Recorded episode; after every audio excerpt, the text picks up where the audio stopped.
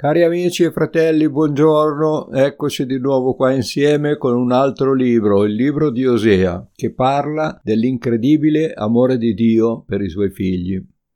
Facciamo una piccola introduzione dicendo che il ministero di Osea si colloca fra l'anno 786 e il 724 a.C., durante i regni di Uzia, Jotam, Akaz ed Ezechia del regno di Giuda, o regno del sud, e Geroboamo II nel regno di Israele, o regno del nord.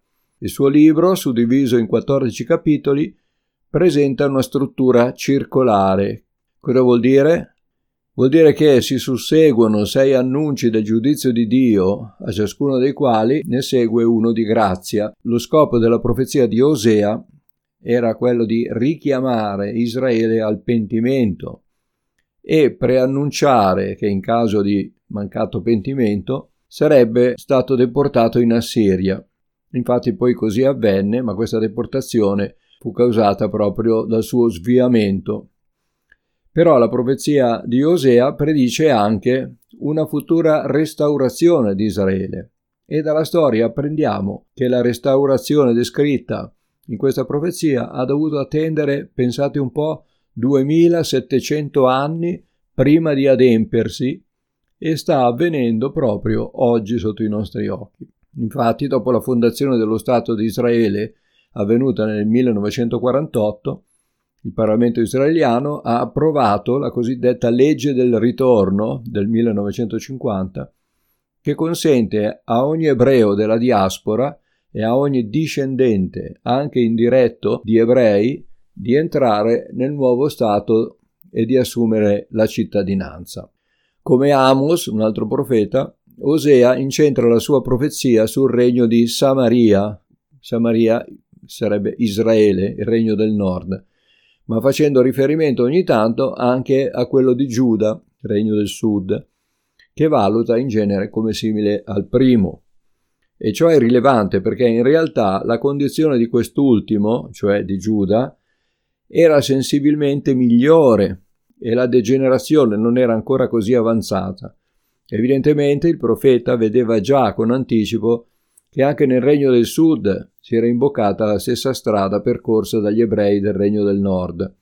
Studiando il libro dei re di Giuda e Israele e scrivendo uno schema buoni e cattivi, come si faceva a scuola al mio tempo, scopriamo che, a differenza dei re di Giuda, fra i quali ce n'erano alcuni rimasti fedeli a Dio, i re di Israele finiscono tutti nella colonna dei cattivi, essendosi dati tutti quanti all'idolatria e ribellati alla parola di Dio annunciata dai profeti. Infatti questi re odiavano i profeti che parlavano da parte di Dio perché annunciavano sciagure e volevano sempre sentirsi dire delle buone cose, che sarebbero stati vittoriosi, che, sarebbero, che avrebbero abbondato, volevano sentire delle benedizioni di Dio e quindi maltrattavano, uccidevano, imprigionavano questi profeti. Mentre Osea profetizzava a Israele, Isaia e Geremia profetizzavano a Giuda, il quale avrebbe subito la stessa sorte di Israele. Probabilmente il motivo per cui Giuda fu deportato circa un secolo dopo Israele, penso che siano sono circa 120 anni dopo, risiede proprio nella fedeltà di alcuni suoi regnanti. E nel tempo anche Giuda si rese però irrimediabilmente degno del castigo divino e dovette subire l'invasione dei babilonesi e quindi la conseguente deportazione. Era anche per Giuda un castigo. In questo libro Dio è paragonato a un marito, ma anche a un fidanzato e un padre. E Osea è il simbolo. La moglie che Dio gli ordina di prendere è una prostituta e questa è la figura di Israele. La relazione fra Osea e la moglie Omer è figura della relazione che c'è fra Dio e il suo popolo. In Osea capitolo primo, versetto 2, lo leggiamo, va, prenditi in moglie una prostituta e genera figli di prostituzione, perché il paese si prostituisce abbandonando il Signore. Il testo afferma che Omer era già una prostituta prima di sposare Osea, e ciò corrisponde al fatto che Israele è stato sempre infedele a Dio fin dalla sua formazione. Basti pensare a quanta sofferenza causò a Mosè fin dal giorno della sua liberazione dall'Egitto. Tuttavia, Dio, il suo creatore, l'ha sempre riaccolto dopo ogni suo tradimento, dopo ogni pentimento veniva riaccolto. Secondo un'altra interpretazione, invece, Homer rappresenterebbe Israele che tradì Dio dopo un primo periodo di fedeltà, seppur abbia più volte dimostrato una forte tendenza a dimenticarsi del suo creatore.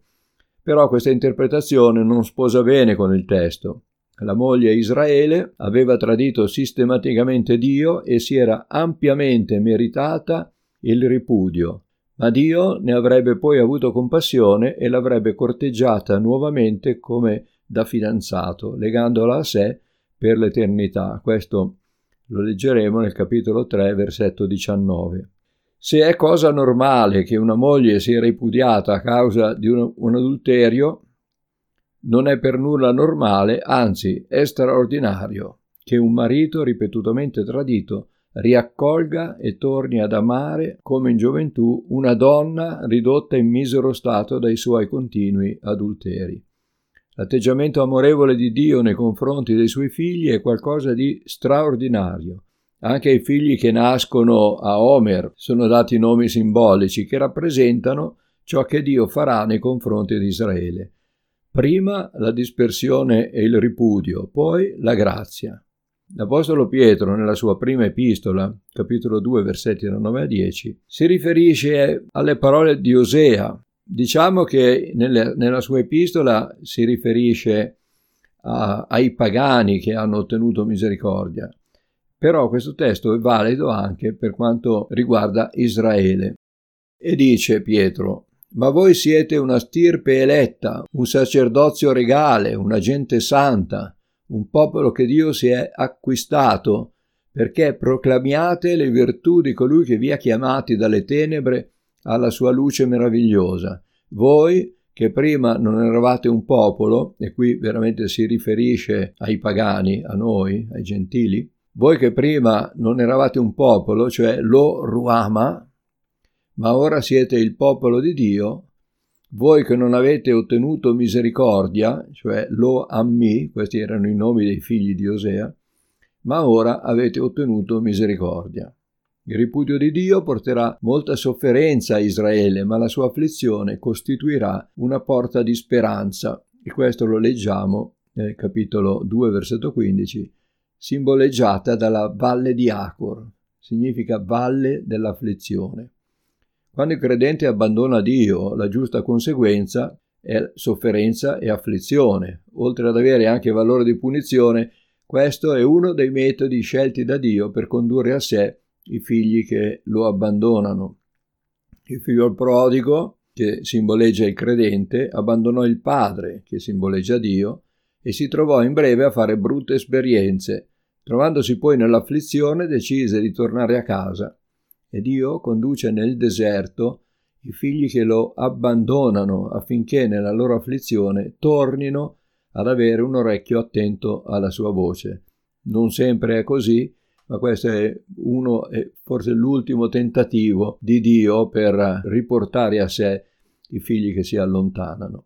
Osea annuncia ripetutamente il giudizio di Dio su Israele, ma poi per grazia aggiunge che la condanna sarà trasformata in salvezza.